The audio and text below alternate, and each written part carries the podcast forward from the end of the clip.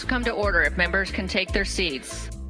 This budget is a huge job maker, and the number one solution to economic insecurity is a job.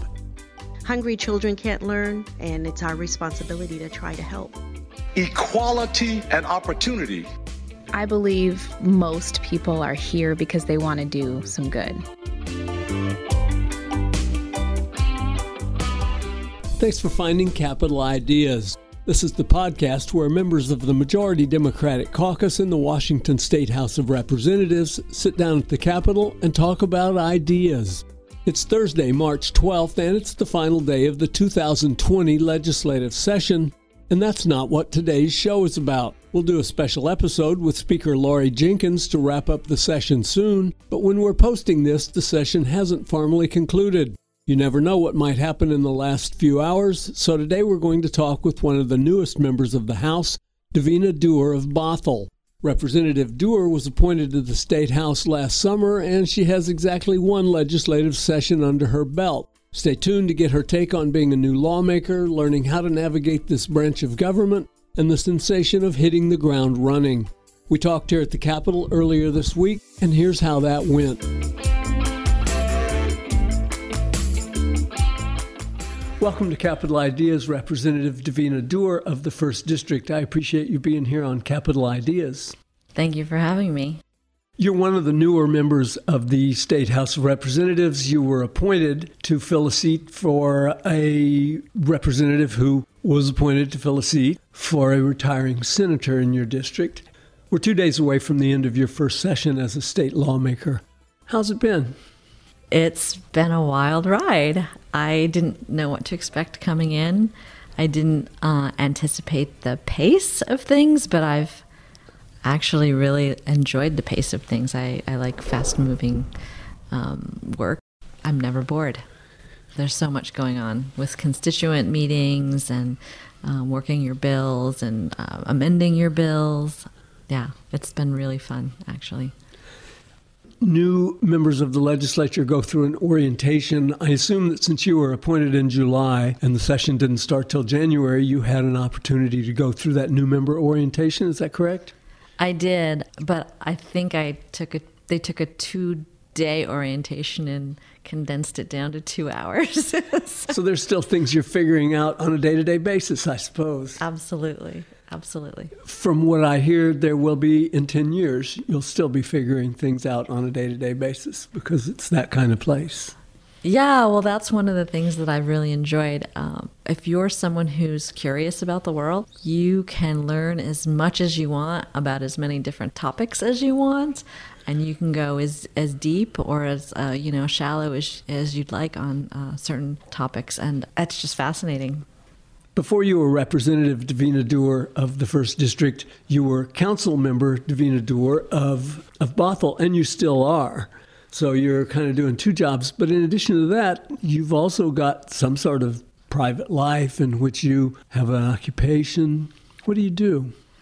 I'm an architect, actually, um, for a firm in Bellevue, and we do tenant improvements for commercial buildings.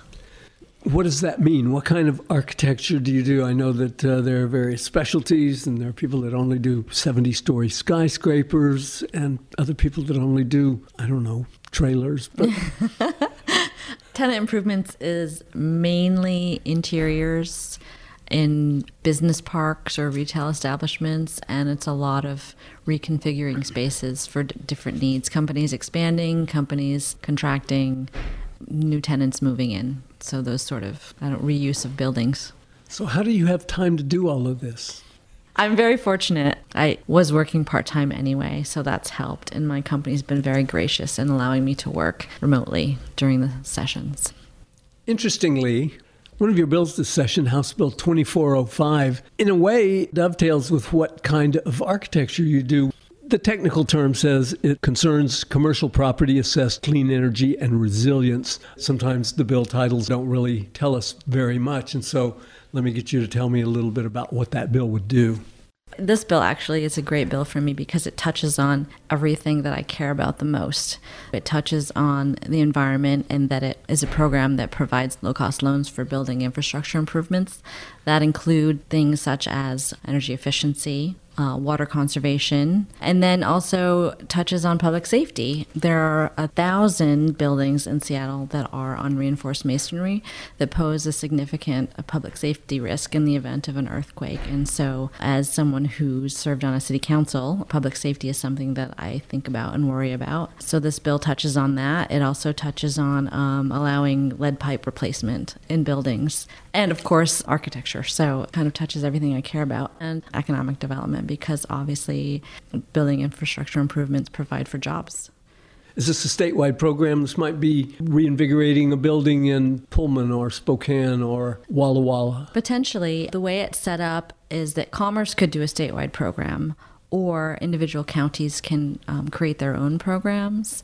I think that's the most likely route for this to take. Uh, I know King County is probably the most interested currently. The city, of Seattle's very interested in getting some of those unreinforced masonry buildings fitted out before the next earthquake hits. And even in um, my little town of Bothell, there are 40 unreinforced masonry buildings. So it, it's not just a big city problem.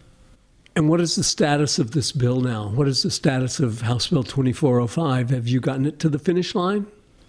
Well, it passed the House, it passed the Senate, came back to the House, and we concurred. So the next step is uh, the governor's desk. It's nearly to the finish line. It must be a pretty exciting moment for a lawmaker to have her first bill signed into law. It sure is. I'm really thankful. There were a lot of stakeholders involved that, that helped push it over the finish line. It took a lot of negotiation and dedication, and I had a lot of help from fellow members in the House. And so it's it's really not just my bill. There are many hands in this pie. That's the way it usually is. Mm-hmm. But I still want to tell you congratulations. Thanks. It means a lot to me. I, I'm really excited because, uh, like I said, this, this bill is very meaningful to me personally. With a lot of members who come here from local government, which is, is a fairly common path for people to take, they bring a specialty from their city council or their county council, and they find themselves focusing a lot on that. Transportation is key to your part of the world. Transportation, congestion, and looking for ways to free that congestion up. How's that translated to your time here in the legislature? Well, having been involved in lobbying the legislature last year for funding of the 405 fix between 522 and 527, that really piqued my interest, and I, I saw the relationship between city and state government. We were pretty successful. We, we managed to convince the legislature to, to pass um, the bonding of the tolls so that um, my area of Bothell could have real bus rapid transit by having express toll lanes and direct access ramps. Congratulations on that. Thanks. The other, um, the other, I guess, nexus between my city work and state work is I have a lot of concern about affordable housing, and particularly in my district, there are quite a few manufactured home parks. So I had I prime sponsored a bill this session called Opportunity to Purchase because some of those um, are being sold, and it's a misnomer to call them mobile homes because they're not really mobile. And so when the land is sold out from under them, um, these people who live there, largely seniors and veterans and low income families, are really left with nowhere to go. And so this uh, bill was an, uh, an attempt to preserve existing affordable housing because it's much cheaper to preserve than build new. How would that bill help these people? Well, the bill would require uh, any mobile home park owner to notice if they list their property for sale. So within 14 days, they need to notify the residents. There are additional requirements in terms of allowing a nonprofit or some other entity to come in and, and offer a bid um, and give them time to negotiate that bid. So it gives them a little head start in terms of trying to negotiate to keep that park a mobile home park. So, this is one of many ways that the legislature can take aim at the homelessness crisis, I suppose. Absolutely. Because if I'm in one of those and the land underneath me gets sold and I can't move my home, I don't have a home. Yeah, I would say the residents of mobile home parks, in large part, are our manufactured home parks, are a vulnerable population, for sure. Unfortunately, it didn't make it across the finish line. But there's always next year. Rarely do bills get introduced down here and make it the first year, or even sometimes the first two years. So I've been told, not to be discouraged. I guess the idea is that eventually it turns out a better product. I think that's right. I've heard I've heard it been said that the process is meant to be slow for more deliberation. Okay, that's two bills. One made it and and one didn't. So far that's you're batting 500. That's not bad. What else have you got? Well, I, I had a bill that required OSPI to collect data on EpiPen usage in schools. My son has a nut allergy, and so this is very personal to me. I wanted to do something around requiring a common stock or some methodology to make it easier for families who can't afford EpiPens to have that provided at school. And we didn't have the data. We don't actually collect the data on how many EpiPens are used per year, per thousand student, or otherwise. I only know that in my school district, they collect around 830 for my school district. I don't know how many are used, but I would guess over 800 are returned to the parents at the end of the school year and then disposed of. And I think that's a terrible waste. And I would also contend that there are students or parents of students with allergies who do not report those allergies because they cannot afford the EpiPens. This bill kind of turned into uh, a budget proviso that asks OSPI to start collecting the data so then we can from there look at what we might do in the future.